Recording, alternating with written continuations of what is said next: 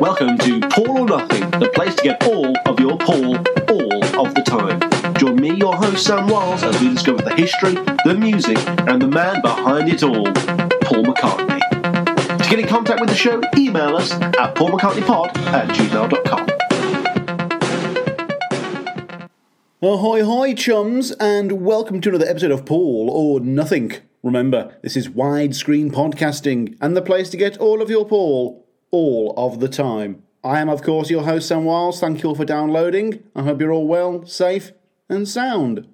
Today, folks, we're going to be kicking back with another classic Paul or Nothing, a conversation with, in quotation marks, episode, where we have no topic, no purpose and no limits as to what we can talk about. Though, for those of you who have read the title of this episode, you can imagine what the conversation might just be centred around. Yes, everyone, of course, I'm going to be joined today by the wonderful Joe Wisby from the Beatles Book Podcast. You also may know him from the Instagram page of the same name. Links for all of that stuff will be down below, of course. If you haven't heard of him, why the hell not? He is one of the hottest new properties on the Beatles podcasting scene, and I know you're all clever enough, folks. His name certainly points at his main subject matter. But even if you think you know everything there is to know about Beatles and books, Joe is certainly going to prove you wrong, especially in this episode today. Like, he was flooring me with his knowledge of this niche topic in Beatle podcasting history. I had an absolute blast speaking with Joe. It was a real pleasure, a real great time to have him on, and aside from a possible future collaboration that we mentioned in the episode, I am so totally more motivated now to actually, you know, finish a previously abandoned book or indeed start a brand new one just for the sole reason to have a conversation with him about said book. Have I done that yet? Have I actually started reading since the interview? No, but I'll start tomorrow, I swear. Speaking of which, folks, I must admit, I was a little apprehensive about this episode because I am somewhat of a bibliophobe, aka someone with a, an irrational fear of books. And obviously, if you know me, if you follow me on my own social media, you'll know that I buy loads of Beatle books. I buy loads of solo Paul books all the time. So what gives? Well, I like to own books. I like to ha- have the intention of reading a book and getting that endorphin rush when you say to yourself, yeah, I'll totally read that at some point. But at the end of the day, folks, I'm just terrible at reading them. It's not like I don't enjoy reading them either. It's just that I genuinely struggle to keep up a schedule where I sit down with a book for pleasure over an extended period of time. I love trawling through specific passages for the pod, but once I'm done, I do more often than not sadly set the book down. And yeah, anyway, because of all of that, I was worried that me and Joe wouldn't have enough to talk about to fill the hour, but as always, folks, you know, once these conversations get going, they start spinning out of control, and I didn't even have time to ask half of the questions that I had prepared. But hey, like I say, incredible conversation with Joe here. I certainly learned a lot today, folks, and I think you will too. Anyway, I recently ran a poll on the Twitter whereby you all voted this as the most hotly anticipated episode of the month, so I won't keep you. Unfortunately, we can't jump in right away as we do have to go through the housekeeping. So, what's occurring? What's the crack? What do we have in terms of news today? Well, first of all, we have the announcement of a sequel to McCartney's children's book, Hey Grandude. Yes, folks. On November second, twenty twenty-one, you will be able to purchase Grandude's Green Submarine, the hotly anticipated sequel that introduces the character of Nan Dude. Love it. Honestly, folks, some of you might be rolling your eyes, but I can't wait for this to come out. I can't wait to review it here on the show. The first one was a proper good children's book for what it's worth, and with the inclusion of a, a submarine, I can only imagine the number of cheeky Beatles references that are going to be strewn about this book, especially since Ringo did a children's book about Octopus's Garden as well. Maybe it's a shared cinematic universe, who knows. Most importantly though, folks, I enjoyed the unique artwork of Hey Grandude and they've gone and got the same artist, Catherine Durst, back on board as the illustrator. I also follow her Instagram as well. It's well worth taking a look at that. But yeah, expect a review of Grandude's Green, totally not green because it's based on marijuana, Submarine in the autumn, which is right around the time of the lyric and uh, autobiography book, actually, which is quite funny to have them coming out around the same time. Also, folks, on the eve of the fiftieth anniversary of Ram, aka the best solo Paul album ever, and hot on the heels of another Macca covers album, we have Ram On, the fiftieth anniversary tribute to Paul and Linda McCartney's Ram. Yes, everyone, we're going to have a Ram tribute album. But not only that, though, it's produced, co-produced by Denny Seiwell and features original session guitarist Dave Spinoza and session trumpeter Marvin Stamm.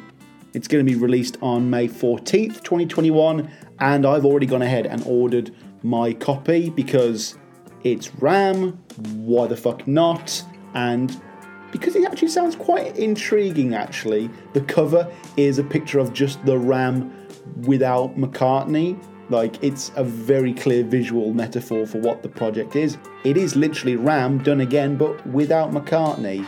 You know, for someone like me who holds Thrillington in such high regard, of course, you know, I'm going to love this. I'm sure it's going to be made available for streaming also. And expect a review of that on the horizon as well. In terms of said aforementioned other McCartney covers album, a slew of product for Three Imagined or Three Imagined has been unveiled and, by the time this episode comes out, likely gone out of stock. Uh, first of all, we have the pink edition of the album. This is an exclusive to the online store for McCartney's U S website. Then we've got the exclusive Target Silver edition of the album to contrast the gold one here in the U K. There's going to be unique artwork in the gatefold for that. I'm not sure if there is in the gold, though. I'll be interested to find that out. Um, this unique artwork will also be included in the C D version, exclusively sold at Target as well. Then we've got the Barnes and Noble exclusive version of the album. God, I'm saying exclusive a lot. It doesn't really make it sound that exclusive, does it? But yeah, the Barnes and Noble one is printed on blue vinyl and looks very nice as well.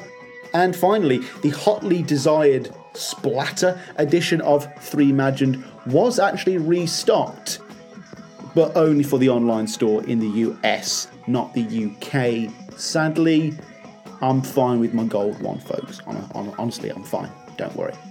And besides holiday tabloid photo snaps of Paul, that really does conclude the news. If you want to get in contact with the show, please email us at paul mccartney pod at gmail dot com. I always love reading out your correspondence here on the show, whether it's your own Paul McCartney stories, your own Paul McCartney anecdotes, maybe you've met the man, maybe you've seen him live, you've got some trivia, your own factoid of your own, maybe you've got a review you want to share, maybe you have to correct one of my own fuck-ups, or you might just want to say hi. Either way, drop an email at paul mccartney pod at gmail dot com. I've got a couple of emails to read out today. The first is from one of our loyal patrons, Lou DiLonardo. Just a quick update from him, really, but I still wanted to read it out. He says, "Hey Sam, I got a kick out of listening to the James Paul McCartney episode of your podcast. I remember recording this on a portable cassette tape player with the transistor radio sound as I watched it live. I'm giving away my age on that one, I know, and I'm looking for the tape as we speak. It was also my first listen of Holidays on your last podcast, and as for the new cover album of Macca three, mm, I'll save my twenty-five bucks and maybe buy a keychain from his website instead. Play me out, Denny. Cheers, Lou DiLonardo." Thanks again for the email there, Lou. Always nice to keep in touch. Glad you're enjoying the show, of course. It's great, though, to know that one of my listeners out there watched the James Paul McCartney T V special and lived. Like, I was only able to watch it after years of the dust settling, but clearly, Lou, you are made of sterner stuff than I to have survived such a calamity. Good luck in finding your tape, and I hope you enjoy your new keychain whilst I'm listening to my gold copy of Three Imagined. Our second email today is from a first-timer. His name is another L D, this time Doctor Lawrence DePaolo. He says, "Sam, Hello from Philadelphia. As I'm sure you hear from many of your ardent listeners, thank you for your podcast. It is my current COVID vaccine and has steeled me through this interminable pandemic. On to Macca, I am, among other things, a pub singer who, unsurprisingly, covers a lot of Sir Paul. Here's the thing, I am a devotee. There are few songs by Paul that I don't like in some way. Yes, in my more honest moments, I struggle to find a good lot to say about most of Press to Play, but outside of a few missteps in a sixty-some year career, I dig almost all of his songs. My gateway drug to McCartney, as opposed to The Beatles, which were the soundtrack of my youth, nineteen seventies Chicago, was his first solo album, McCartney, which I discovered in college around nineteen eighty-six or so. Basically, I played it every day for eight hours for a month, maybe two. Every night, made me pick up a guitar and start singing. Full disclosure, as I can't get every night to sound as good as Paul, it stays out of my sets, and I've been hacking at it for twenty plus years now. Anyway, to the meat of my email. As you know, side two track three is Teddy Boy. Thanks to your podcast, I now must do a deep dive on every song I love by McCartney. So basically all of them. This morning, as I was preparing my coffee, Teddy Boy came up on my feed, taking me back to my youth, memories of happy, plague-free eras, et cetera. So, I did some research on the critical response to Teddy Boy when it came out. I was astonished at this vitriolic response to the track. Lennon had some particularly unflattering square dance-related comments during Get Back. The critics were scathing. Your podcast, Paul or Nothing, has been an antidote to the shade that has been thrown at Paul for his seemingly unpardonable sin for not wanting to be a Beatle until some churchyard takes him. For the rest of us, you, my friend, are the mouthpiece. Other podcasters don't count. You do what few others do. You listen. After fifty plus years, or thirty plus, or twenty plus, or after a few months, McCartney three, you listen and listen again. As you said in response to McCartney three, we won't know if this album is good for years. To summar- to summarise, you do what critics will not. Namely, allow a song to marinate in the public's consciousness and allow sounder judgment to eventually prevail. And so, thanks for all you do. We'll have to wait a bit on Lavatory Lil, though. Be well, and thanks again, L D. Well, firstly, Doctor, thank you for emailing in. That was a, a lot of fun to read out here on the show. And it, it did get me nostalgic for the days when I would poorly strum something like Country Dreamer or Another Day in my own uni dorm room. Now, I gotta say, I really am touched by your kind words about me and the show. If you knew me in real life, you would know that I have an inherently huge problem with listening. But yeah, I, I do appreciate your comments, you know. It's it's so heartwarming to see that people have been responding so well to the show, especially lately, because in this whole time, I have tried to make it genuinely informative and unique as well as being entertaining, and I know that that style isn't for everyone, but I'm glad some of you out there are digging it in the way we do things here at Paul or Nothing. Specifically for you though, Doc, thank you so much for writing in, and good luck with your complete reassessment of McCartney's back catalogue. I would love to hear back from some new revelations you may or may not have. It's going to take you a while, of course, though hopefully the show will be sufficient company in the meantime. If you'd like to be like L D or L D, please get in contact with the show at paul mccartney pod at gmail dot com. For more day-to-day updates and silliness, follow us on our Twitter, which is at McCartneyPod. For bonus Paul or Nothing content that isn't yet on the show, check out our sister blog. Yes, check out paul mccartney pod dot wordpress dot com for some Paul or Nothing written form content. Find us on the socials. Find us on Facebook, Instagram, and YouTube simply by typing in Paul or Nothing or Paul McCartney Podcast on the YouTube page now. You can find a highlights video that was for today's episode. That was a video I put out where I did the best fifteen minutes of the episode you're about to hear now. It's something that I've been playing around with, you know, the idea of putting out ten, fifteen minutes of an episode to get people excited, get people drawn more towards the YouTube page. And so if you aren't following us on YouTube right now, folks, please make sure you are, because I am going to be experimenting even further with video content. Something else you can do, you can leave a review for the show. Yes, everyone, if you, if you want to help us out right now in a way that takes less than thirty seconds, please leave us a review on whatever platform you're using. If it's on YouTube, give us the old thumbs up. If you wouldn't mind, preferably a positive review. And if you could write something lovely about us as well, say how much you enjoy the show, well, that would just mean the world as well, wouldn't it? Of course, the better the reviews, the more we're pushed up in the algorithms, the more exposure the show gets. Though we have finally broken the top forty music commentary podcasts in my home country of the U K, which is absolutely crazy now. So I guess some of you out there are doing it. But hey, folks, a couple more reviews wouldn't hurt. Speaking of an extra couple, though, we've got to move on to the Patreon now. Yes, of course, as you know, folks, Patreon is the platform by which you, the public, can support independent content creators such as myself. And up until quite recently, the Patreon has been more of a glorified GoFundMe that kindly souls have been dutifully contributing towards, you know, helping to keep the lights running on the show, really, maintenance costs, that sort of thing. But now I'm giving you a bit more bang for your buck. There are loads of new benefits available through the Patreon. Episodes are released two days early, so if you're listening to this on the Friday when this episode drops, you could have been listening to it on Wednesday, folks. Sort it out. Raw, unedited audio from past interviews is also slowly but surely being made available, as are all of the scripts that I use for all these episodes. You can see just how heavily scripted I really am. And I've even posted a lost podcast episode that I did a while back, a little project that I can't even publicly talk about here right now, but I will gladly share it with my patrons. So please, So please consider joining our Paul or Nothing Patreon page to get some extra goodies.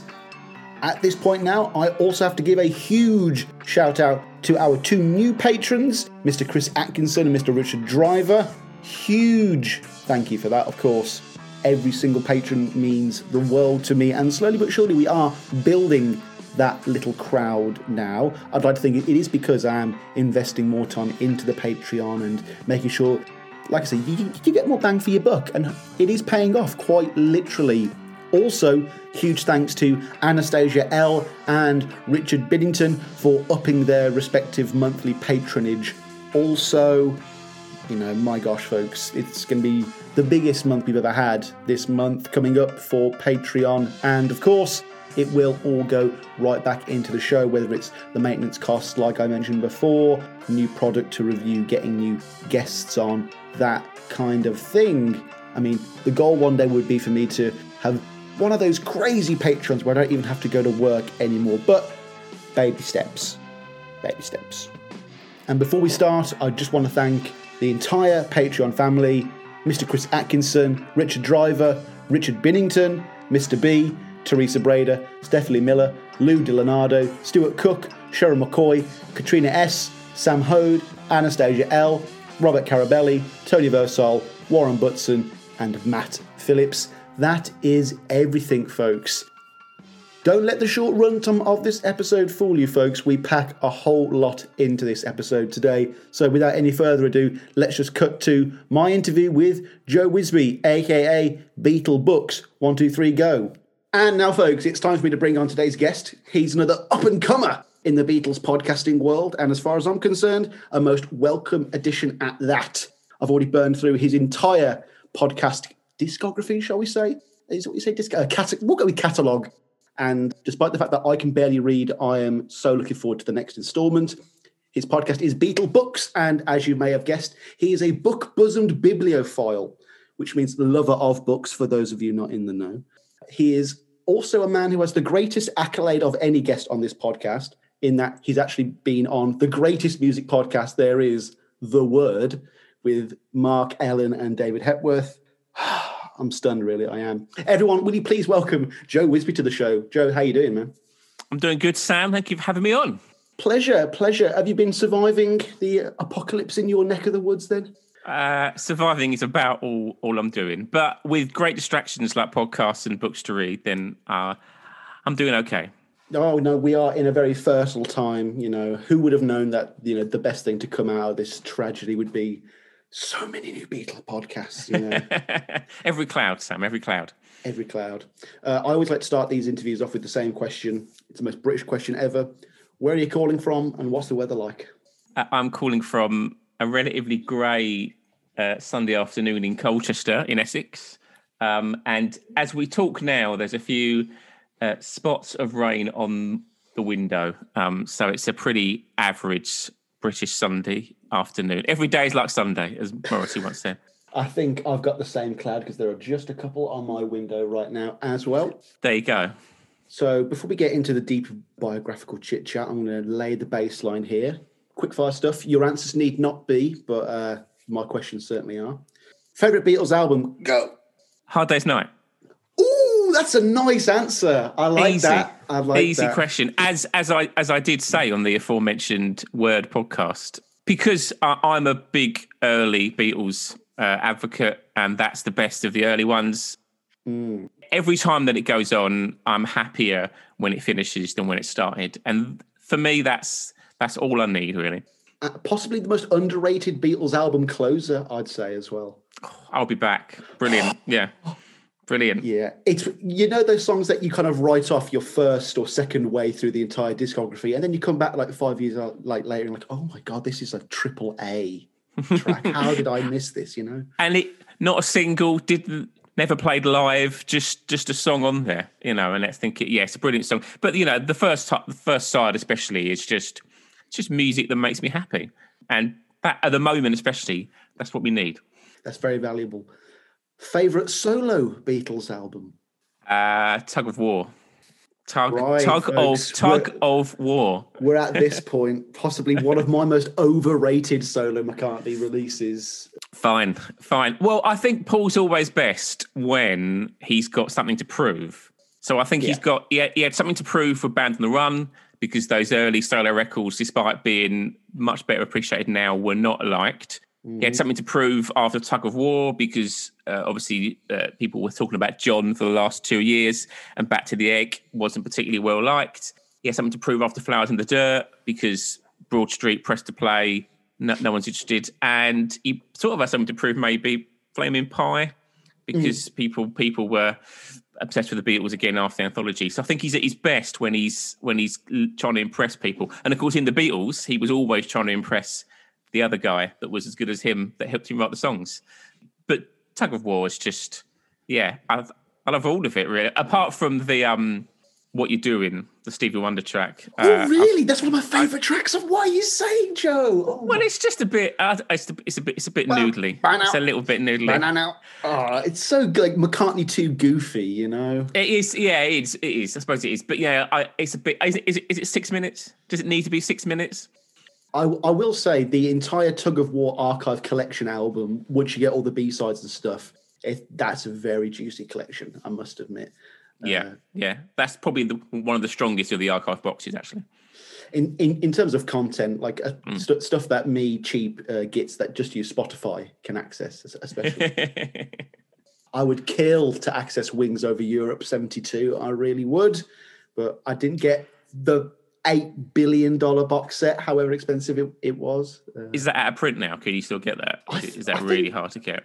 I think only the Flaming Pie one's still in print. I think it's really? Like, yeah. I think he's just got a huge reserve in a warehouse somewhere.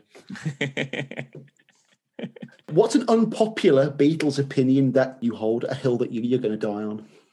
I'm probably more dismissive of the late period, the kind of six music era Beatles, than I should be. I think, um, well, not that I should be, but that then is a bit more received wisdom. I think when you're um, when you're like in your late teens, early twenties, and, and you're getting, in inverted commas, into music, then you mm. go for the the White Album and you go for Abbey Road and stuff. But I think I just get, as I got older, I get much more fun from She Loves You and mm. from Me to You. I get more energy and excitement than I Want You, She's So Heavy. Again, six minutes. There's a theme developing that I don't like six-minute length songs. But, wow. yeah, the I think probably that uh, the, the later period stuff I'm not as obsessed about. I'm probably more into the some of the solo, specifically the Paul solo, than I am some of the late, you know, than I am the White Album, or dare I say Abbey Road even. I kind of get that. I mean, I'm I'm the most biased person on earth to to agree with that with with that opinion. But going back to things like Please Please Me and With the Beatles, there is still a rush, you know, in the way that, you know, you could imagine some middle-aged man having a midlife crisis gets on a Harley again. He's like, oh, I remember what it was like. You know, you still get that from, you know, some, something like Twist and Shout. I totally get that. I'll be on that Harley soon, probably. And I'll have, you know, Twist and Shout on my headphones while I'm going down like the A six past, past the Slough interchange or whatever, you know. Do you have an unpopular solo Beatles opinion? Uh, Plastic Ono Band is terrible. The, is my... the, the band or the album? Oh, the album. Plastic yeah. Ono, John Lennon Plastic Ono Band is... a record that I get absolutely no joy from listening to, because obviously it's a man in great pain, mm. and I'm not I'm not into men in great pain in any in any way, and I don't want to listen to. And you know, hey, listen, I understand its artistic merit. I understand that, you know, strip back, kind of really basic playing, just Ringo and Klaus on there. Uh, I get all that, but I just get no joy from almost anything on there. What sort? What do I like? I, pro, I quite like God. God's, you know, quite is is is a great song, but I just get no pleasure from it. And this box set, which is um, forthcoming uh, or out, depending on when you're listening to this, it's been coming for about eight years now, hasn't it? I feel I feel like this is the most. I've heard, I've heard every podcast talking about it. Yeah, in time since memoriam now. You know, I I, I just think that great thing that Peter Feeders said when he was on, um, when he's a guest on another podcast that we won't talk about necessarily.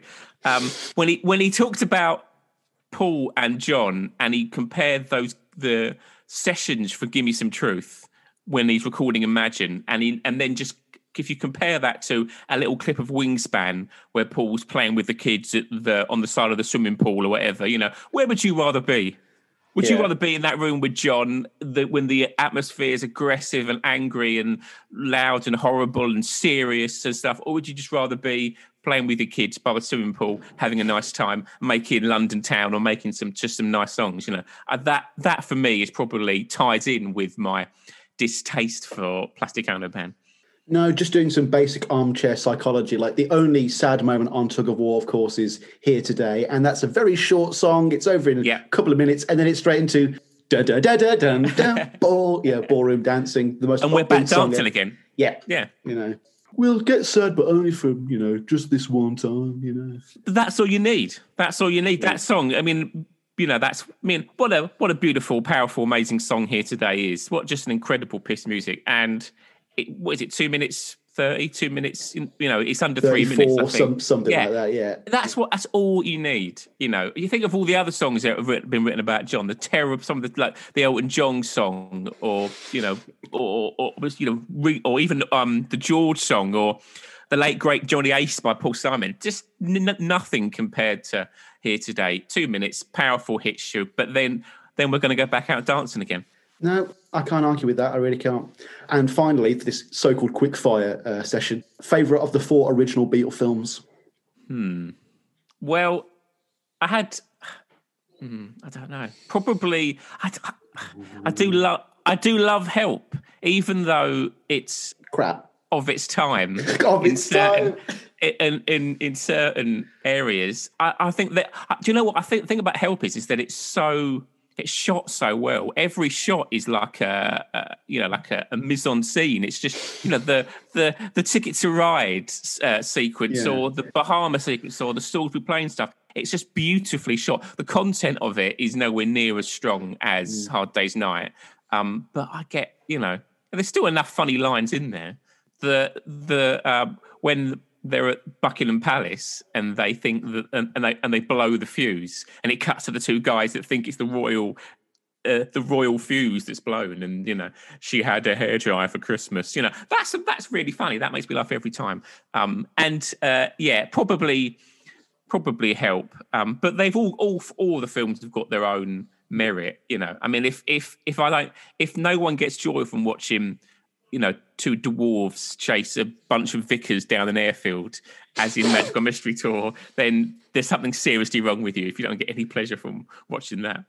Oh, but conversely, I can't understand anyone who doesn't get pleasure from watching all four of the Beatles kind of bicker with each other on Let It Be as well, because that that's real to me, dude, you know. That's how they really were, you know, behind the cameras. Or was it? We'll find out in due course. Yeah. We'll find out. I said it before and I'll say it again. It might be a whitewash, but it'll be the best damn whitewash in town. Oh. Do you know what? We need a whitewash. Just make me feel happy. Take me out of this horrible funk of twenty twenty slash twenty twenty-one and show me the Beatles having a good time. That's all I want to see. I, if, if they didn't, then I'm not bothered as much. But just let me, you know, we've all seen that trailer. Uh, I don't know about you, but when I watched that trailer, that was oh. the... That so that was when did that drop? That was just before Christmas, maybe. I think it was yeah. before Christmas, right? And it was the day that on the Sunday night, it was a Monday morning. On the Sunday night, they'd announced that they'd blocked the movement of goods between France and the U K. Right? There was still no Brexit deal. It was the coldest, darkest, horriblest uh, Monday morning. It was probably the lowest point in any in any U K. resident's life, right? Uh. And then and then I turned on, I, I do what I always do.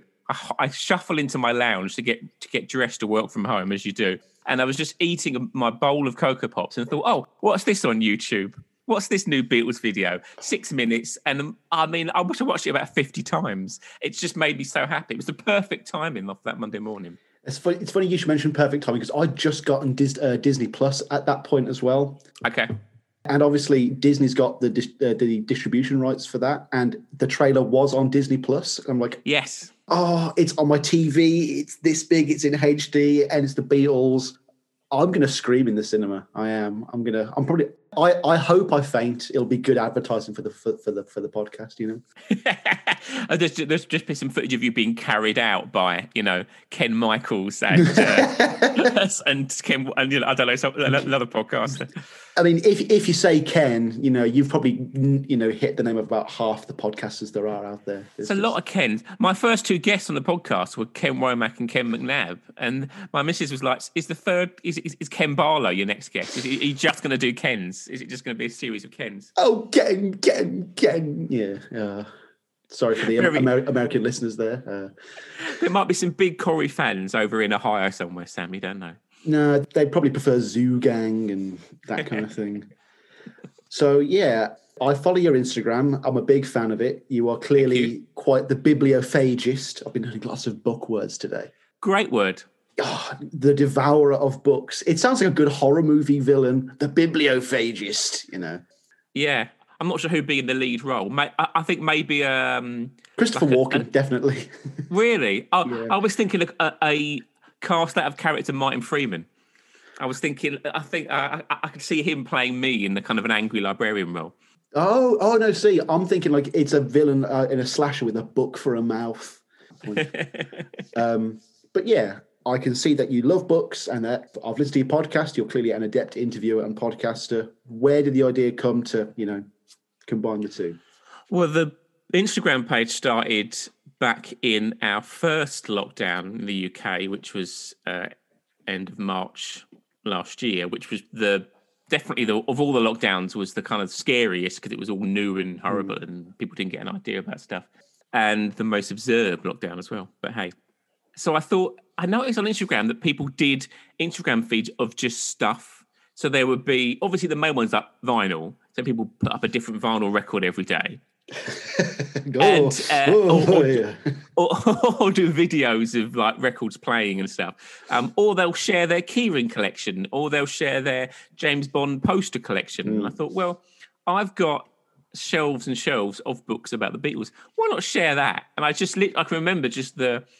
That was about ten o'clock in the evening. I found I, I, my first post was Mark Lewisohn's Recording Sessions book. So I took, a, I lit, which is a fantastic book, as we all know. Um, I took a picture of that, put it on Instagram, and kind of, it kind of went from there. And it got some traction. It got about a thousand followers in about a month. And then I started to become aware of the whole hashtag Bookstagram thing, which oh. is where, which is where people take pictures of, of books. in kind of flowery arrangements. So maybe it will be by a, a glass of Prosecco, or maybe it will be by a roaring fire and stuff. You know, it's all very in- Instagram.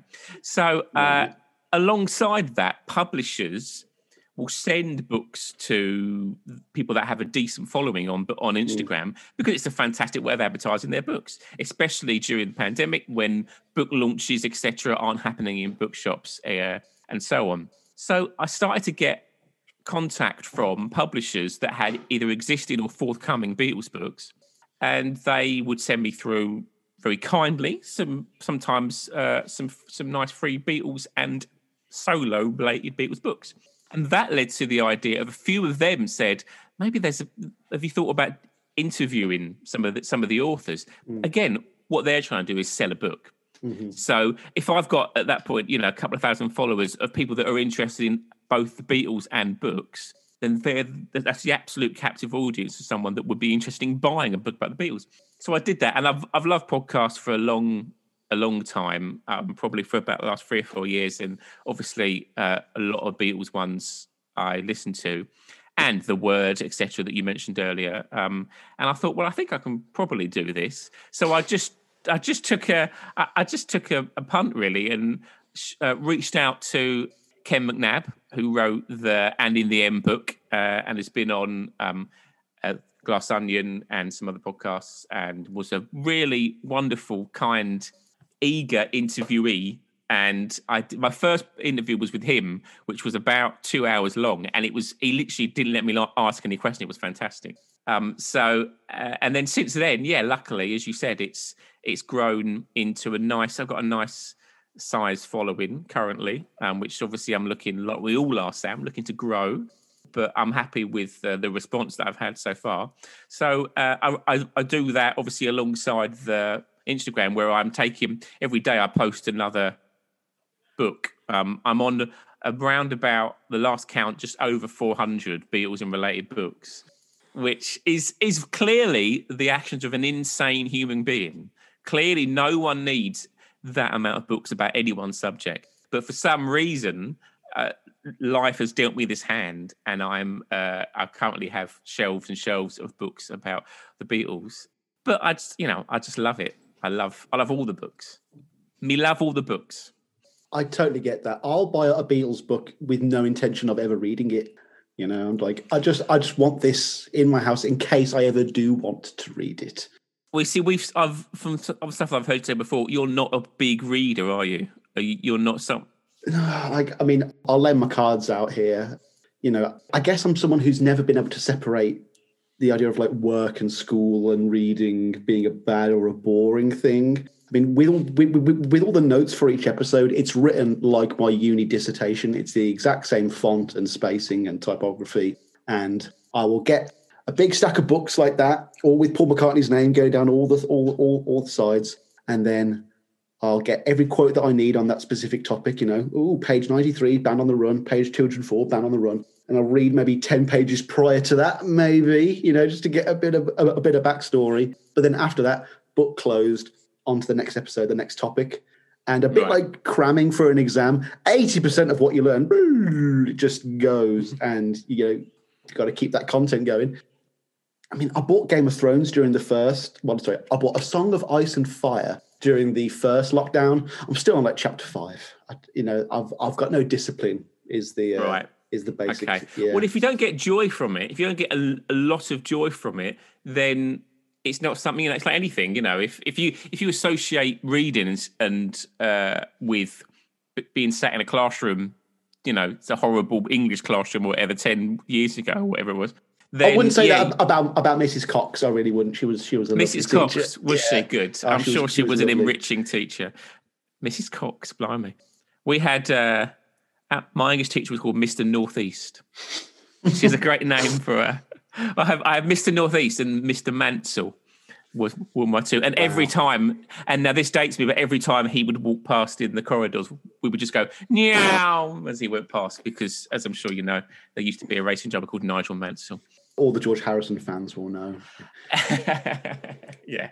Um, I had a teacher called Mister Jellyman as well, who I will no, never really? Mister Jellyman, some uh, Saint Mary's of the Angels Catholic uh, primary school. Year five. What did he teach? Uh, year, oh, was it year five? Yeah, he just taught right. year five. Yeah, Mister Jellyman.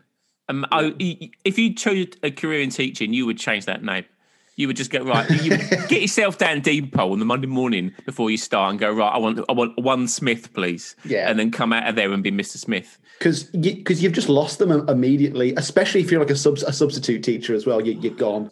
Mister Jellyman's amazing. That will make me smile for the rest of my evening, Sam. Yeah. Just go, just going off the idea of, you know, forcing oneself to sit down and read a book. I'm I'm, I'm actually doing it for Anthony Rotuno actually, and um, it's going to be we'll just talk we'll just talk about uh, Barry uh, Barry Miles' book. What's, what's it called? Many years from now, yeah. And I do find that if I'm supposed to be doing something else, I can really get a lot, a lot of joy out of reading. Like if I take it to work, for example, and yeah. there's, and there's no one at the bar, just quickly open the old, uh, and I can blaze through it. But once I'm presented with, oh, I've got YouTube over there, and I've got, you know, the T V over there, and you know, I, I I'm I'm what's wrong with this generation. I totally, I totally under, under understand that. But I get joy through audiobooks. I am a an Audible user, but that's how I consumed TuneIn. I've never read TuneIn. I don't think I could lift the, the thing, for one. But aside from the fact that Lewisohn doesn't narrate it, which broke my heart, it really yeah. did. Um, he does the intro, doesn't he? Does, does he the intro? I think he yeah. does the beginning bit, yeah. Uh, I mean, quick question. Everyone who does a book should do their audiobook, yeah? Yeah, I would. I mean, I would say so. I think it's pretty essential. It's like when you read a biography and it's... and it's not that person. Obviously, if it's someone that's dead, it's different. It's different. But like, yeah, I wonder if on this, can you imagine if on the forthcoming Paul lyric book, if there's an audio of him just reading the lyrics very quietly and slowly? That would be quite, uh, quite interesting. Lavatory Lil. Yeah. Oh my yeah. gosh. He would just go and start singing, wouldn't he? He wouldn't be able to read it. He would just start, you know, doing no, a monthly moon delight. It, it would be in that really cheesy, like, you, you know, whenever he like comes up with a song on the spot at Lipper, and it's basically like the same. I love you. Do do. Yes, I do. And it's like it would it would be yeah. like that. It would be that kind of, or you know, yeah. the uh, the uh, lady, but the Lady Madonna live kind of voice. What's uh, the other one that he does? The is it the um. That, that that little clip of that little video clip where is he's talking about vegan week or veggie week, and no he goes meat into Mondays. Little, that's it, no yeah. meat Mondays, and he he goes into a patois. I mean, that's an embarrassing. There's another one when James McCartney's on G M T V, and oh, have you seen that one? No, oh my oh, yeah. gosh, I need to see James, this. It's just James McCartney, a notoriously grumpy man, as we as we all know. Um, but that's yeah. another conversation about why he's he's he's grumpy. So he's obviously incredibly bored of having his dad thrown thrown at him in every single interview, which you can you can understand. But it, he he just does his song, and then it cuts to a little video of Paul going, "James, how you doing, man?" And it's it's horrible.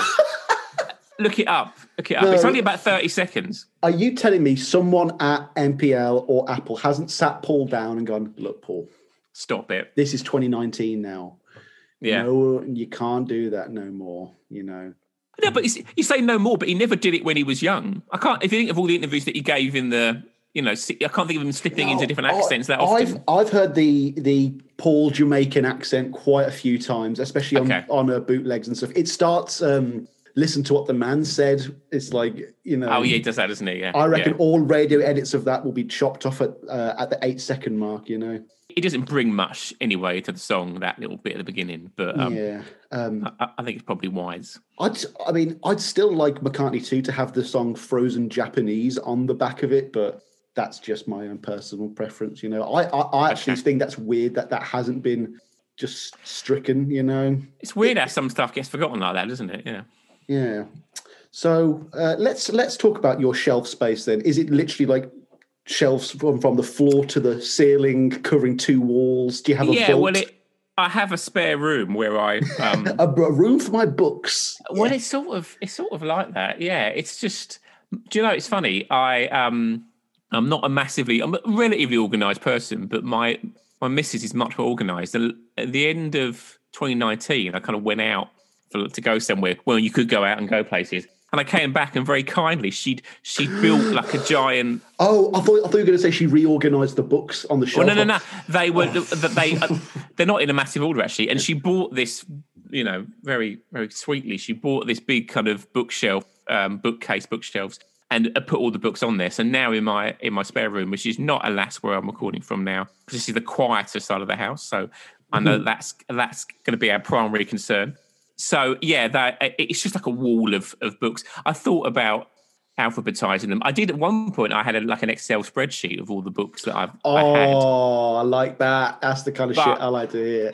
But I I stopped because I just um I just. had too many. I was losing track of like um it took, and it's, too, it took up too much memory on your on your P C. Yeah, yeah. It, Excel just crashed worldwide because of my my one spreadsheet. Oh, so um how are you buying most of your stuff? I mean, was it mostly eBay before, or was there a lot of secondhand shop and charity shop visits and that kind of thing? Well, um because I'm so I'm a, a, about ten years older than you, so I started out the collection pre-internet. Essentially, so I did used to be a big bookshop. I know pre-internet is crazy. Yeah. Uh, I did used to be a big bookshop goer because I, I used to live nearer London than I, I do now. So I would go into London a lot with my dad when I was about kind of eleven, twelve, mm. and I started getting really into books. But mainly now, yeah, uh, eBay is good to scour. But sometimes you get something on eBay and it, you can get a nice little um, bargain on there because other, other people haven't seen it. Or sometimes it just goes through the roof. There's about five or six titles that are always expensive that are all that are out of print. Uh, some good exam, some good examples of that, uh, of which I, I've got about I've got most of them, but not all of them. Um, May Pang's book from nineteen eighty-three, Loving John, Ooh. is incredibly uh, hard to. You're looking at about. I wonder why that's never been reprinted. Well, she yeah. says it's because she's working on a new one. Uh, oh, she doesn't okay. want the old one. Uh, that's what she says. And she did another book in two thousand eight, which is just photos, which is also out of print. It's also expensive and is also excellent. Um, but you're looking at about fifty bones, sixty bones for the, the May Pang, just paperback. Carol Bedford, who was an Apple Scruff, wrote a book in nineteen eighty-four called Waiting for the Beatles. Uh, and that, which is a, a really, really interesting book, a uh, really good perspective that she had. And she wrote into the book contract when it was published in the mid-eighties that on uh, after she died, the book was never to be reprinted. Wow. I think, I think, I will say allegedly in case her, her lawyers are listening to this, but I think that's what I've heard anyway. Mm. Uh, so that book is never, that book is, is really, really expensive. The one that I don't have that is always, always expensive is... Pete Shotton, John's great school friend, mm. wrote a book called In My Life, again in early eighties. In the eighties, you got a big post-John being killed, a massive flood of, of books to cash in on that. Uh, or, sorry, to mark his life. Anyway, uh, yeah, his book, That's In My Life, uh, is really, yeah, uh, his book is really, really hard to get hold of, uh, which I, I don't have. Again, seventy, eighty pounds paperback in, a, in good condition. You can get them for about thirty if they're, you know, covered in biro and stuff, mm. and someone's baby has been sick on the photos in the in the spine. Um, but uh, yeah, they're the three. I mean, there are others that are randomly real expensive. There's one which uh, which Ethan, our mutual friend Ethan at Fountain on the Run, is obsessed with. He messaged me about it a couple of times. It's called John Lennon Called Me Normal, and it's by it, it's it's by Norman Smith, who oh, okay. was the, as you know, was one of the early engineers. Very very limited run of that. You're looking at that goes for like eight or nine hundred pounds if, if that comes up on eBay, but because it's so rare, because it's so rare, and for collector losers like me, then it's um it, it's a manna from heaven. But I mean, I'm not, you know, I I realised that no paperback book is worth eight hundred pounds. I don't care who what it's about or who it is.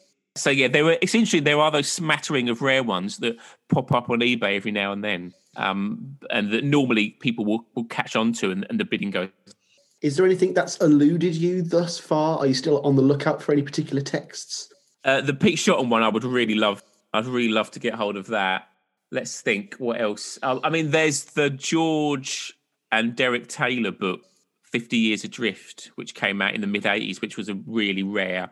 That was like a grand when it came out. You know that wow. that's because it was it was like a massive, like incredibly limited uh, run of that. That I think it did come out in a, uh, a more pricey down, cheaper version. But again, it's, I think it's also long ago now. These mm. books all came out like forty, fifty years ago, some of these books.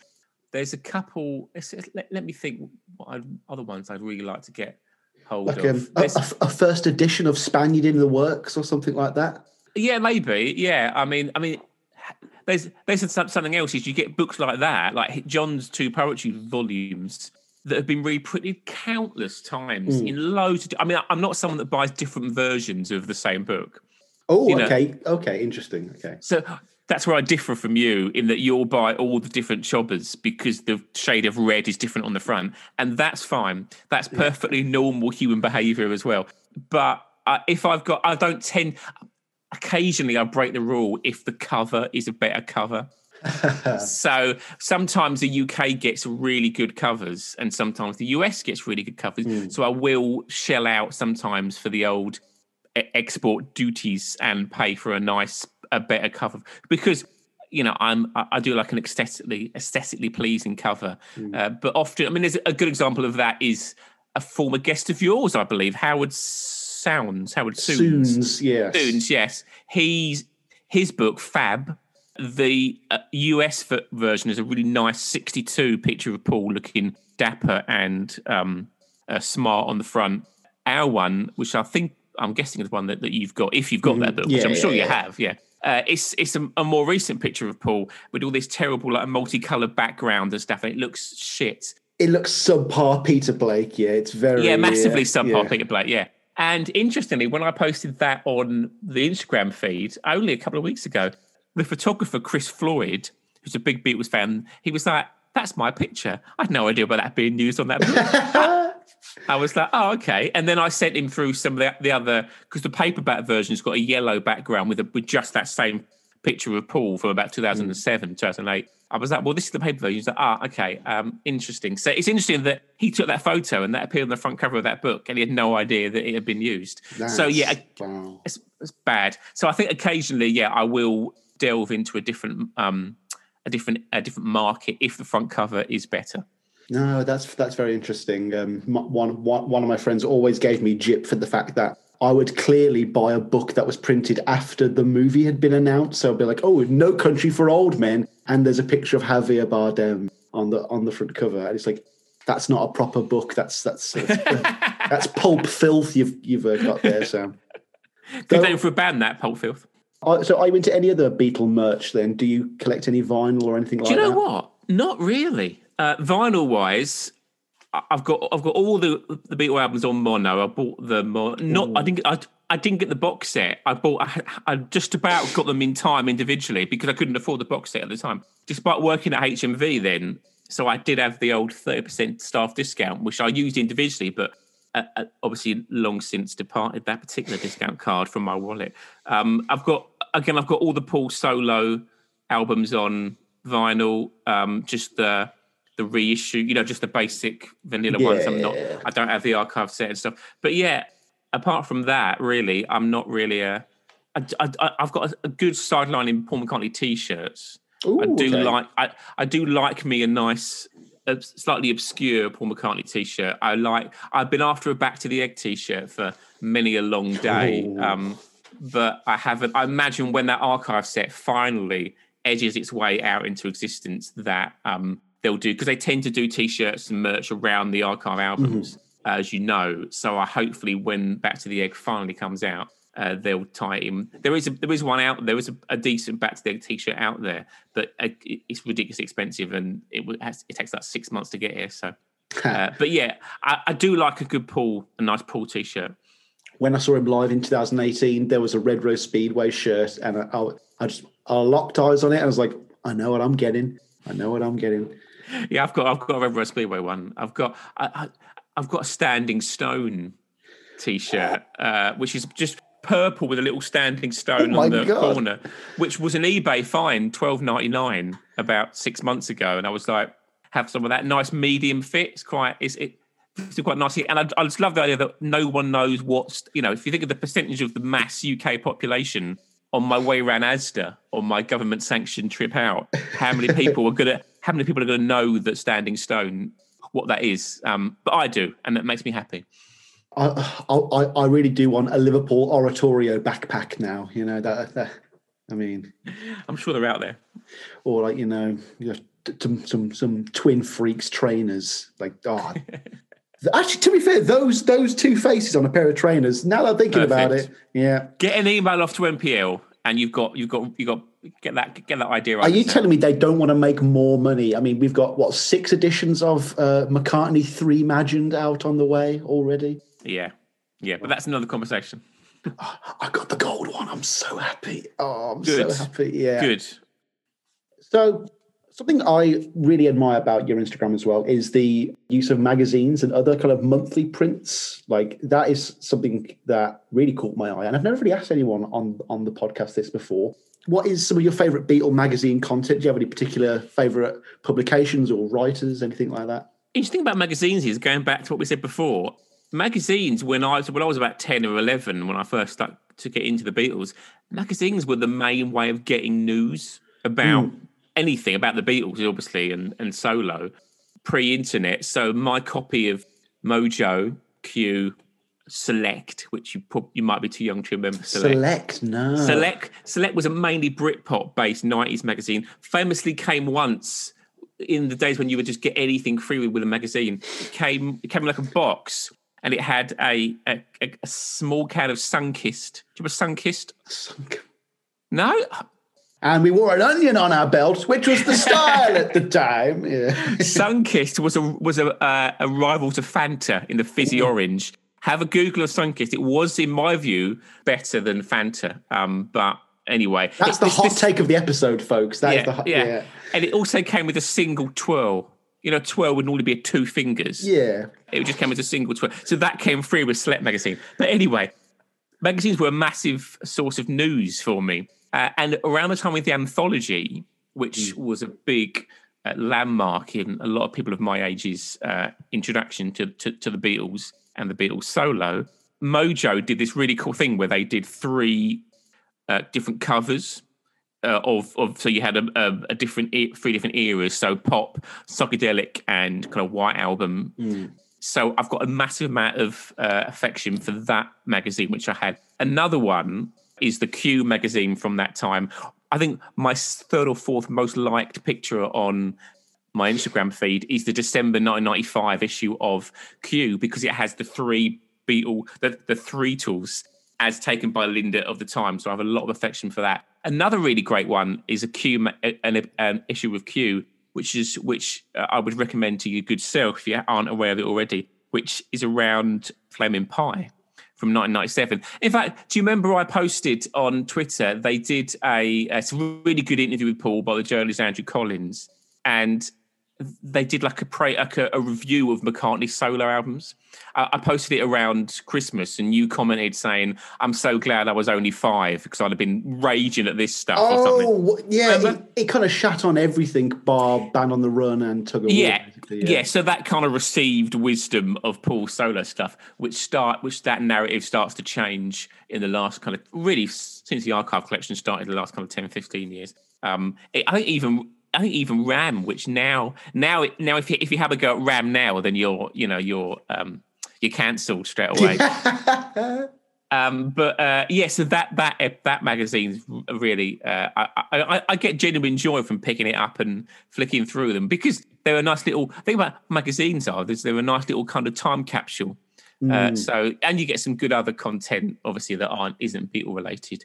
Uh, but yeah, much missed Q, um, which obviously folded uh, last year. I think was it your year before? I can't remember. I think it might have been. I think it was just post COVID uh, that that Q went. Um, so yeah, and of course, and another good thing about magazines is I'm a big fan of the old Sunday supplements, mm. and you get uh, which I don't know if they have another in in the States or elsewhere.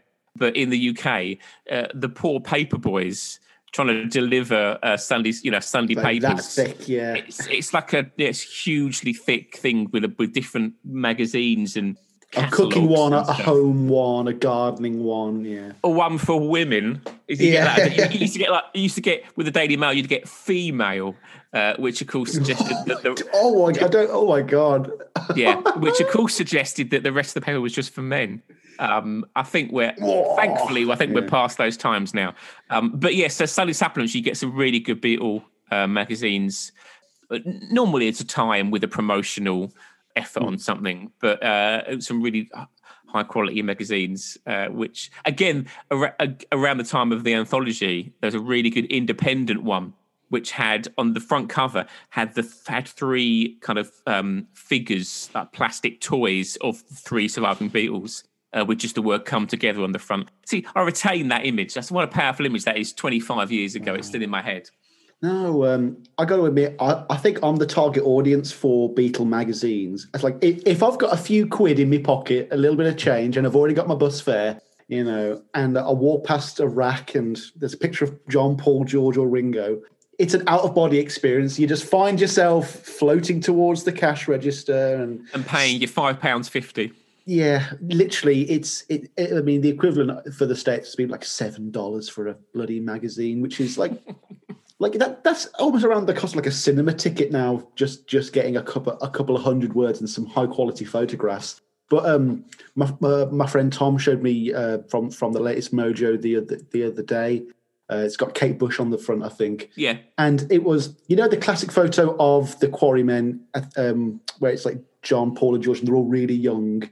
And like John's very red face because he's probably drunk and they all look like Buddy Holly. There's another photo from another angle that I'd never seen before. And I'm like, do not lose this magazine. Do not ever, because half of this stuff you never find online because Getty Images has like got it under lock, lock and key or something. Yeah, that's um, interesting. So that's that's a Mike McCartney picture. Yes. That, that new one, which was only discovered. I think he only found it this year because I think he's got mm. a book out. He's got a book coming out. Right. Um, I think that's George's brother's wedding. And they were the they were the they were the, the wedding band. Um, what what a wedding band! I mean, some of the, wedding, the weddings that I've been to certainly wasn't the Beatles, put it that way. But yeah, that, you're, you're right. You, the magazines, you do get those images and pictures that um, it's hard to find online. Even though you can get anything, uh, sometimes it's hard to, to to actually track it down because you've got to get the right search, you get the right mm-hmm. combination of words to to bring it up. So. Yeah, I, I really hope that, obviously there are a lot less magazines now than there were when I were a lad, mm. but uh, hopefully things like Mojo and Uncut, which have, you know, and obviously Word magazine, the much missed Word magazine, uh, which obviously led to um, Word in Your Ear and the Word podcast. Uh, uh, Stack Waddy game. Sorry. Stack. I'm amazed that they still do that. I'm amazed that they, uh. that, that, that uh, I do tend to skip that bit at the beginning. I'm not a fan of the no, Stag Waddy game. No, because they, they actually read out uh, two of my Stag Waddies once. So yes, I, I think you told me that. Yeah, yeah. that is, that is, uh, you know, on my deathbed, I'll be like, Doc, come come closer, come closer. You do you know. remember David Hepworth? No, my favourite quote of theirs, I don't know which one of them said it was, you know, the Beatles, they didn't make albums, they made records. I'm like, what that, does that even mean? I don't. That's know. An excellent David Hepworth yeah. impression. If if yeah. there's a market for a David Hepworth um, kind of tribute act, uh, uh, um, then you're you're right in there, Sam. Just I, I just need someone else to do the double act. Hint, hint. No, uh, um, but yeah, what about uh, what, what about more? Uh, well, sorry, less formal publications like fan magazines or like Club Sandwich. No, I'm not. I've got, I it's, since I've been doing the Instagram, people have, a bit like you actually, people do send you things, which I think is very kind mm. and it, stuff that they don't have room for anymore. Um, so, you know, like people that, the Beatles Book magazine, um, that I, I, I got a very, very nice man called Carl Magnus Palm, who is the Mark Lewisohn of ABBA. He's a very, oh, very, okay. Okay. he's yeah. a very, very nice man, and he, he often interacts with me. So shout out to Carl if you're listening. Um, and he very kindly sent me a little, uh, about eight or nine Beatles, little Beatles books um, mm. from the late eighties. There's a lot of stuff about mm. flowers in the dirt on there. Um, but no, I haven't. I haven't really gone in for the fanzine stuff. I think I might have got a few when I was younger. When you used to like write off in the backs of, in the back of magazines, you could write off for fanzines about stuff. I, I, but I don't have many more. Um, no, I'm a firm. I like a nice hardback rather than a, a pamphlet, essentially. But but all those people that do all that great work, well done them. What about um, like coffee table books or like just large big picture books? Is that up? Is up your alley? Yeah, that's there's a few of those stacked up my alley. Uh, again, cost dependent, um, mm. but there's some some wonderful. There's a really good uh, Harry Benson book uh, Harry Benson, who was a photographer that went on the first U S trip with them, and he's still alive. Uh, he's, I think he's in his nineties now, and his daughters run his Instagram at Harry Benson C B E. Is it, is it Harry G. Benson? Might be. Yeah, I don't know. I think I've got him on Facebook, I, I think. Yeah, oh, yeah, yeah. yeah. He's, yeah. He's, he's he's a good lad, Harry. But, he's, but yeah, he did a fantastic coffee table book. I mean, I love that that first U S tour. I, I love the photos. Mm. I love, you know, going back to what we were saying earlier, that they just look like they're having the best time. The first U S trip, not so much the summer tour, but that those ten days in, you know, New York, Washington, Miami Beach, they just look like they're just having the most fun, you know. And it, it must have been, you know, like you kind of look back on your life and you remember that golden summer when you were like, you know, seventeen, eighteen, where you had no responsibilities and you had a little bit of money in your pocket. Um, that that's the ultimate version of that, isn't it? They were just, they were literally kings of the world. So, you know, Harry Benson's book captures that really, really well. But yeah, I love a good, um, obviously the Beatles anthology book itself is, uh, a weighty tome of a coffee book, uh, sorry, a, a coffee table book. So yeah, that and that was never, that was never priced down, was it? That was never, there was never a smaller version of the anthology book, which upsets some people. But hey, people do get upset about strange things. Uh, what other ones are there? Yeah, they, they, you know, there's some really good. Some of the um, Paul Saltzman, who's just done this film about Beatles in India. He's done mm. some really good books about, uh, obviously, about the time in Rishikesh. Some really fantastic pictures. Uh, so yeah, I do love, I do love, and I got one only recently from like the late nineties, which is uh, just called. It's just I think it's just called "All You Need Is Love," and it's just pictures from the "All You Need Is Love" day. It's just mm. pictures of them rehearsing, hanging out. Um, one of the last great days, I think. One of the last days of of the Beatles, where you know it's a, it's a lovely summer's afternoon. They're about to sing this song to the whole planet. They still love each other at that point. Brian is still there. And yeah, some fantastic photos in there. So yeah, I'm I'm all in on the photo books too. No, I recently acquired um, postcards from the lads. Oh, right, and yeah. oh, it's just it's just Love so it. charming, and you can't help but read it in Ringo's voice as well, like an episode of Thomas the Tank Engine. This one, this one was from John when he was in the Bahamas. It's like oh, oh yeah, I love the one where he see, he says to Ringo, he suggests Ringo should make music a bit like Blondie. From like the late seventies, uh, I was trying to picture Ringo doing "Heart of Glass," spinning around a a, a, a disco, a dance floor. Although he did do some disco stuff. All over, yeah, yeah. Well, that that, that works quite well actually. Yeah, but, in, a, um, in, in a kind of good night Vienna kind of way, you know. Um, just nowhere near as good, obviously. Definitely. So one of the elements that really attracts me to Beatles books, and I think what would attract anyone to collect them, such as yourselves, is that there is an inherent nerdy passion behind all of it. Where, like, was it the chicken or the egg, though? Is it inherently nerdy, or is it the writing itself from all of the authors? Like, it, you know, is it written by the nerds and then we all adopted it, or was it all written by cool journalists that nerds co-opted? I think it's um, it's probably a bit of both, really. Mm. I think that it's interesting looking at the books that were successful and the books that aren't, you know, the books that have really got through to people, mm. they tend to be by... So if you look at the the kind of the holy, the kind of Fab Four, which is Hunter Davies, Shout, Philip Norman, Revolution in the Head, Ian MacDonald, mm-hmm. and probably Craig Brown's book is the last one. They're all written by journalists, and certainly Craig Brown, certainly Philip Norman, maybe... to a lesser extent, Hunter Davies, they're not Beatle obsessives. They mm. were all journalists. You know, I mean, Ian MacDonald was a journalist that, that was, you know, that obviously loved the, the Beatles. But of course,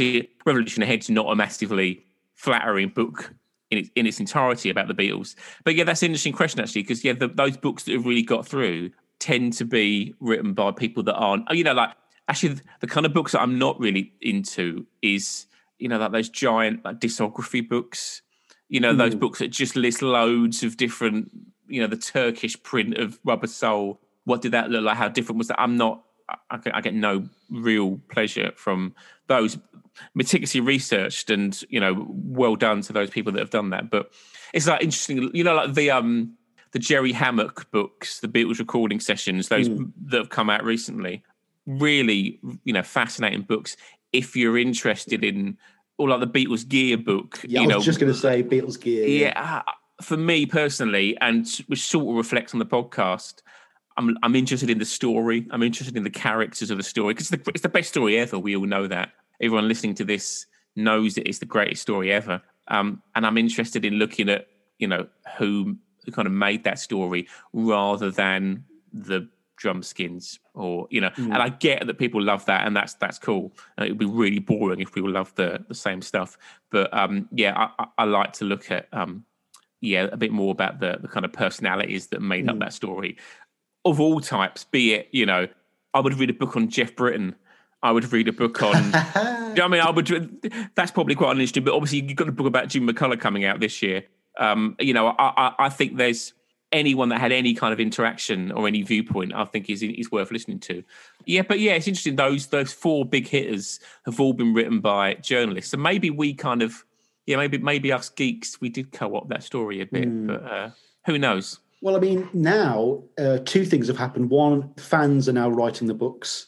And number two, they're not all just old white men anymore. And I'd argue yeah. that this is probably the most exciting time in Beatles books, because now you do have, oh, okay, here's a book from just a fan who wrote diaries from that time. Here's the perspective from India at the time. Here's the African-American take on the Beatles. Just like anything and everything exists now.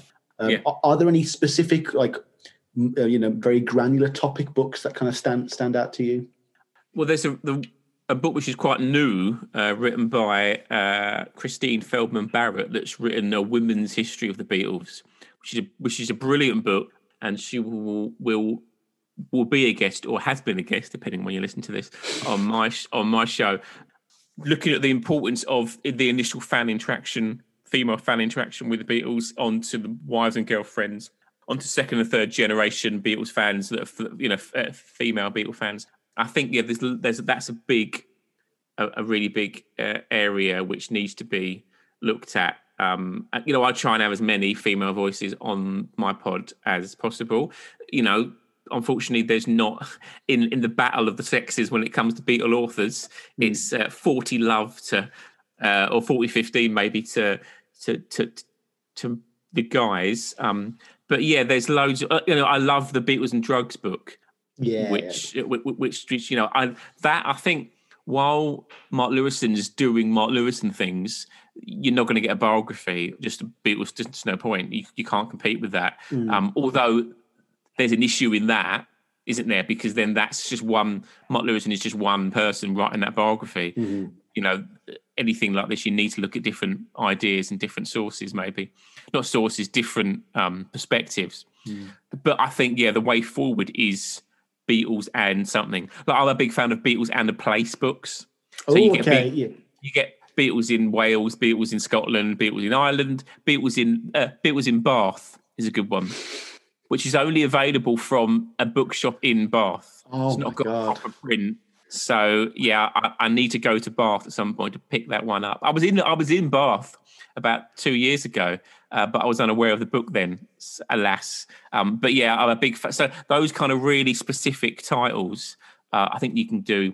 Or, you know, and the, the solo years, massive. Look, you know, that Tom Doyle book. Man on the uh, Run. Oh, my yeah, God. What, which is, uh, is is a great book. Um, it does you know, you suffer from a, a problem that all McCartney works have, though. The moment we hit nineteen eighty, the number of facts and stories... It's a, yeah. such a sheer drop. It's such a sheer Well, yeah, drop. I mean, that, that that book's mainly about the, is kind of the, it focuses on the seventies. Um, you know, the, it, you, you, you could do a really great book about McCartney in the eighties and nineties even. You know, you can do, you could you could get, so yeah, I think, you know, you could do a really good book about George's seventy-four uh, U S tour. You could do a really good book about, you know, you know, look at the Ken Wombat book that came out about John in nineteen eighty. Mm-hmm. You know, there's there's areas of, of ex, ex, uh, that you can really explore there. I think that is the way forward rather than just this is the Beatles story. So um, would your next dream Beatle book be based more on a, a very specific topic that hasn't been done yet or new information being uncovered? I think you're only going to get so much information. One thing that Mark Lewisohn's good at is finding those bits of paper and finding that interviewee that's tucked away somewhere that's never spoken to anyone before. I think that's probably his area of expertise. So I think, and that's great. I mean, you know, we you, you talked about tune in earlier. I mean, it, it, it when you read the story in that detail, you find all this, there's all these little secrets, these little tucked away bits, uh, which which is really fascinating. But yeah, I think I'd love to read, like, you know, you could write, how, how good a book could you get out of press to play sessions? Oh, don't don't do that to my heart, please. You know, there, oh there's God. a thing of, there's a guy at probably maybe his lowest point. You know, and, the, and, oh, and they're all still alive, these people. It's eighties. It's not like from the sixties and they're all pushing ninety now. These are people in the fifties and sixties. Them, yeah, right. So you've got him at his lowest point off the back of Broad Street. Yeah. You could do a really good book about Broad Street. He's trying, you know, he's working with, you know, Hugh Padgham, massively successful producer that can't work the magic. We know that the, the, that those sessions were fraught. We know that he, you know, he didn't tour the album. The promotional campaign was difficult. You know, you could write a really interesting, fascinating book about this guy that this, you know, he's now seen as, you know, the ultimate in in pop stars, rock stars, whatever. But at that point, he really, really wasn't. So that's a really interesting contrast to, mm. if you look at the reception McCartney three got, you know, he, he certainly wasn't sat on a sofa with Idris Elba or, you know, whatever the eighties equivalent was. Lenny Henry? Don't know. You know, you, you certainly you certainly didn't get that the kind of love that's aimed at Paul now. You didn't get it at any point up until mm. the late late eighties. So you could do a really good book about that. So I think the possibilities are endless. Just to touch on Paul's fame at the moment, I think we're at a point now where it's too big to fail now. We've reached a point now where, you know, he's got Spotify behind him, Capital, M P L. He, there's no way he's not going to be every, everywhere now. And well, like TikTok, he's on TikTok. What the know, hell? No, no. Less said. Um, yeah. I mean, it won't fail because everyone's realised how amazing he is now. Yeah. And people didn't. People didn't realise that in the eighties because the other guy that made all the music with him had just been shot and was martyred. And and obviously the, the music that Paul made in the eighties in certain areas was not what people necessarily wanted, mm. and it wasn't that well received. But now enough time has passed and the music that he's made through the nineties and noughties has been mostly excellent. Mm. So I think people just realise that, you know, and also things like off, off the back of the anthology, people looked at all that music again and they were like, hang on a minute, this is Paul McCartney. Paul McCartney yeah. dragging this band into the studio. Uh, certainly, it's still the guy who wrote Yesterday, John. Everyone, calm down, you know. Exactly. So I think that's why his fame won't ever be, you know, as long as, as, long as nothing nasty comes out after he's... Uh, After he passes away, um, then I think I think I think I think we're home. No, um, I don't think anything negative about Paul has or ever will come out. Really, like the worst I've ever read is like, you know, he might be a bit rude to family members, or he might chuck a bucket of fish over a journalist or something. You know, it's like small time stuff. Really, you're never going to get those Alec Baldwin punching the journalist photos. You know, I told you to leave me alone. No, no, no, get off. Yeah, there is that, yeah. But no, Paul's fine. Paul will be with us at the very top of everyone's list for a long time to come. Yeah, we've got two more albums, at least. I just, I, I know we've got two so? more. Yeah, easy. I think I think he's more fertile now than ever. Yeah. I'd certainly like to see just either something where he just drops the key and the pitch of everything and just starts, you know, doing an album of, yeah, we're women and wives. Just yeah. get, out, get out your system, Paul. And then... Mm, a proper McCartney three, like a sequel to McCartney two, a fireman, twin freaks kind of project. Because he, uh, he doesn't need to sing for it. He could just go, do, do, do, and yeah. happy, you know? I mean, I, I imagine there's something like that that he's been, that he's recorded. I imagine that there's stuff happening like that. Oh, um, and he's tireless. He He's working on something else right now. Easy. Yes. As we speak on this grey Sunday afternoon in the U K, he's probably tucked up in the studio, hammering out something wonderful for us all. Definitely. So just before we start rounding this this thing out, dude, I just thought we'd um, go through a certain, well, the only books that I, I could really ever talk about with any kind of expertise. It'd be Fab by uh, Howard Sounes, Man on the Run, Tom Doyle. Would you be able to recommend any further Paul, Paul McCartney reading for me? Absolutely, yes. Um, Going to write this down, folks. Live I on the would show. Specifically Paul-related, the Chris Salewicz book. From nineteen eighty-six, which I think it's just called Paul McCartney, the biography, Salewicz, S A L E W I C Z, mm-hmm. which was written in nineteen eighty-six, is really the first really positive Paul book. He, Chris Salewicz did that famous interview for Q where Paul's really relaxed You must have heard that, where he's talking about um, Yoko. He's in New York. It, it, it's, not, it's not in New York. He's talking about Yoko in New York. Yeah, he wrote. He he wrote on the front of the very first issue of Q was was Paul McCartney, okay. and the interv- and the interview that he gave for that is now available on a video site. And his book uh, is really, really good because it, yeah, obviously it finishes in nineteen eighty-six, so there's not a huge amount of up-to-date stuff in there, but yeah, it's just, it's just really well written, and it, it it was must have been so nice for Paul to have a book, whereas something like Shout that had come out, you know, five years previously and ripped him to shreds for absolutely yeah. no reason whatsoever. To get a positive book, um, it must have been really nice for for Paul. So yeah, I'm a big fan of the Chris Salewicz book, The Unknown Paul McCartney by Ian Peel, uh, which alas out of print. And again, very expensive. Um, is that which like is, Paul McCartney and the Avant-Garde? That kind yeah, of yeah. It's book, also yeah. known as that, I think. Yeah. Oh, that's okay. A, yeah, it's the same, but that's a brilliant book. I did. Uh, he was someone that I have tried to have on the program, but uh, as yet n- negotiations are ongoing there. But because he specialises in Ian Peel specialises, he writes for Classic Pop magazine, which is the kind of eighties, mm. specifically eighties magazine. Um, but that's a really, but that's just about. From probably from what should we say? When does it kind of start? It started like all the kind of avant-garde stuff, like kind of the light and around that, mm. and goes into Thrillington, and then goes into uh, obviously the, the Firemen Project and stuff.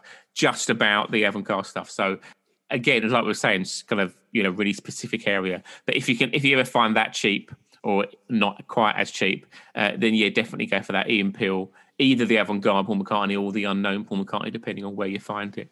What other really great books about Paul? Um, there's definitely some. There's the, um, I think there's one, is it called, oh God, I should I probably should have checked this. The, the left-handed, Paul McCartney, the left-handed bass player or something, or that that's a really good, look that up something, that's really good. Paul McCartney, uh, left-handed. Left-handed bass book. I'm going to have a look. Uh, Edge of your seat content here, folks. Playing the bass with three left hands. No. This will be cut out. I can't remember what it's called. It's really good. Oh, I can't remember. What about um, something like Eight Arms to Hold You? That's worth like so much money now. Like, I'm tempted to get it, but it's like, oh. Yeah, gosh. Again, because uh, that edges toward that kind of type of book that I'm not massively into. I mean, I had Chip Maginger on the show to talk about Lennology. Yes. Which is a really good book, obviously, from the John side of things. Yeah, that's. I don't have Eight Arms to Hold You, so I'm probably not best placed to comment on that one. Um, but yeah, I would go with Salewicz, Ian Peel. It's a really good. There's another book by a guy called Chris Welsh, uh, which came out in the late eighties. That's a good. There was quite quite a lot of Paul books in the late in the in the eighties actually. Um, there's a few kind of really cheap and nasty ones. There's one by a guy called Chet Flippo, uh, which is a great name, uh, which is like a terrible paperback book. Um, Howard Elson. There's another, that's another one from the mid eighties. That's like a terrible. That I, I mentioned that in that Word interview that I did. Um, that that's the one that ends with a quote from Francis Rossi of Status Quo. It's a, just a really random way to end. About Paul McCartney is a quote from from one of the Quo boys. Uh, yeah, I would probably say, but those ones that you mentioned there are, are, are really are really strong. The, the Tom Doyle book is fantastic. Mm-hmm. I would say in particular. So two last quick questions, and then I'll, I, sh- I shall release you from this mortal coil. Straight up, number one. Do you have a favourite Beatle book? Do, can you select one? Is it the one you first read, you know? I think the Hunter Davies book is, which obviously, as you know, is the only official biography, only because it sets out, without that, all the other books that are on my shelves in the spare room mm. probably don't exist or don't exist in the same way. He did so, he had, obviously he had access to lots of people that weren't with us by the mid-seventies, let alone now, you know. Mm-hmm. Um, the beats of the story that he found, the people that he interviewed, the themes that he he kind of got across are still being used in, in books today. So your Hunter Davies, um, honourable mentions, Revolution in the Head, Ian MacDonald, uh, slightly divisive now. Have you read Beatles Songs by William J. Dowding? I have. It's I have. That's, much that's better. On my it, feed. You love that, don't you? Yeah. It's way better. It's so much you think better. So? Yeah, because it's written by someone who actually I think likes most of the songs, especially George's. Yeah.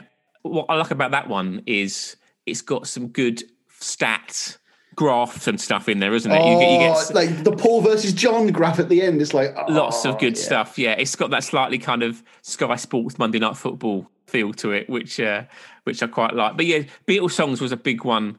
Uh, I got that. That was in my first kind of yeah spate of buying Beatles books. Beatles songs was one of those. Yeah, no, uh, Beatles songs and um, Revolution in the in the Head. They're they're very good at like bite-sized reading. Like they're, they're great toilet books, you know. You know, you can you can just pop pop it by the loo. Oh, I'll read about Revolution Nine today. You know. Yeah, do it, and then by the time you finish, then you've you know you've you've learned something and you've let something go at the same time. So. And and if and if you don't like it, you can tear it out and put it and put it to good use. You know. Final question: have you yes. read Blackbird? And are you going to have Jeffrey Giuliano on the show? Short answer, or two answers: yes and no. Quite frankly, uh, um, are you you were so brave there. You were. What was that? Do you know what? Here's here's a question for you. What was that experience like interviewing him? Well, was that so? Funnily enough, it's the second interview I did. But the, the first one wasn't recorded and has been lost forever. You know, it what, just, because because you didn't record, or because I, it was I just like, didn't click play. Wow. Oh, sorry, I, I didn't click record. Sorry, yeah, and it's just gone. Wow. And so, so many you, condemning things were said then that he never repeated. I'm like, ah.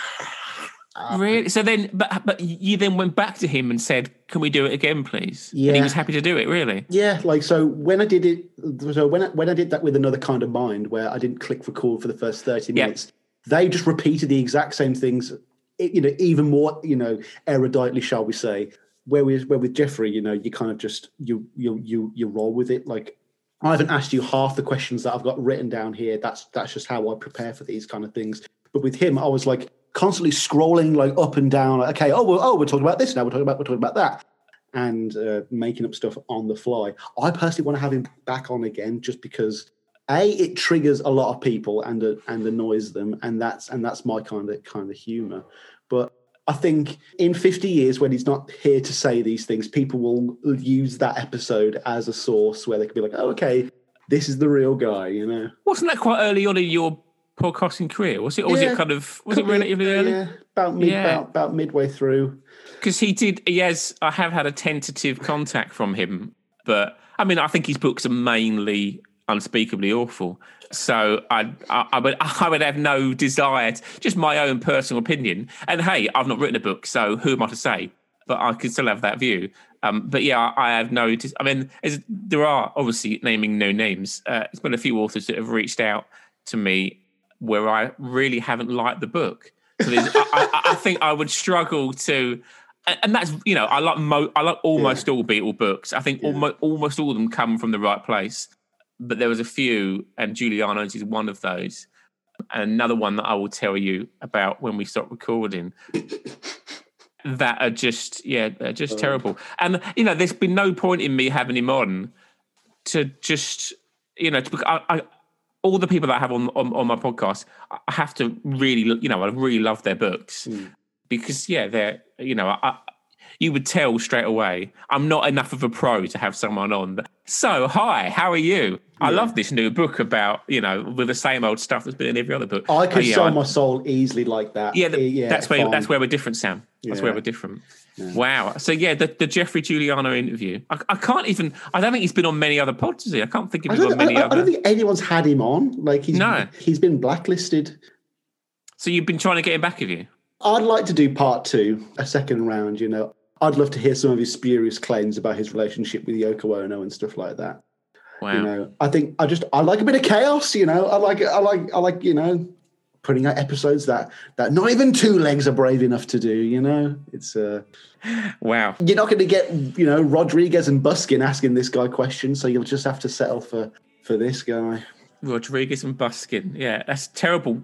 As a, as a you can see why they split up, because as, as a duo, that's a terrible. It doesn't go together, does it? Whereas Wiles, Wiles and Wisby works much better, I think. Yes, it does actually. Wiles and Wisby doing uh, doing doing im, doing impressions and podcasting for years to come. Joe, thank you so much for coming on, man. This has been a, one one of my favourite just general discussions. I love having no real topic in mind. We've just been discussing Beatle books. It's been a real pleasure. Thank you for coming on, man. My pleasure, Sam. Thanks for asking. Where can people find your stuff, dude? They can find me on the aforementioned Instagram at Books Beatles, where I'm archiving uh, my four hundred plus collection of Beatles books with a new book a day. And I'm on Twitter, again, at Books Beatles, where you can follow my podcast, um, which is also available at all the usual podcast places, uh, places just known as somewhat unimaginatively the Beatles Books Podcast. Love it. Absolutely love it. I mean, is there a book pun that could have... Uh, oh, my gosh. Uh, I'll leave it to you. You're the pun master. Oh, my gosh. Not me. Not me. Uh, there's no title with book. Uh, there's no song with book in the title, is there?